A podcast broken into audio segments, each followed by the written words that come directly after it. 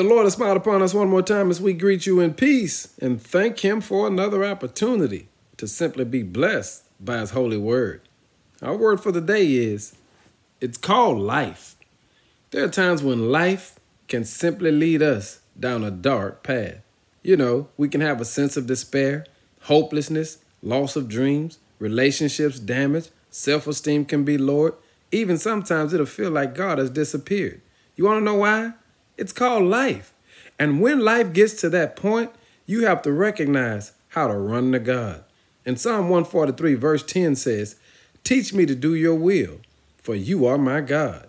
May your gracious spirit lead me on a firm footing. Hey, family, don't be surprised when there are moments in life where we don't feel as chipper and as joyous as we normally do. It's called life, but that's why you have a God on your side. And the psalmist reminds us that's why you got to lean on God daily. You got to ask God to lift you in those areas like never before and trust that God is right there with you.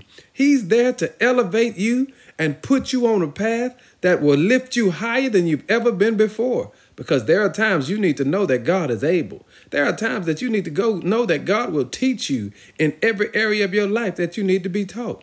Hey, just listen to the words. May your gracious spirit lead me forward. Hey, family, God is ready to lead you if you would just lean on Him. You know why? It's called life. Sometimes there's ups and sometimes there's downs, but there's always a God who will keep us level and on the ground doing what He has assigned for us to do.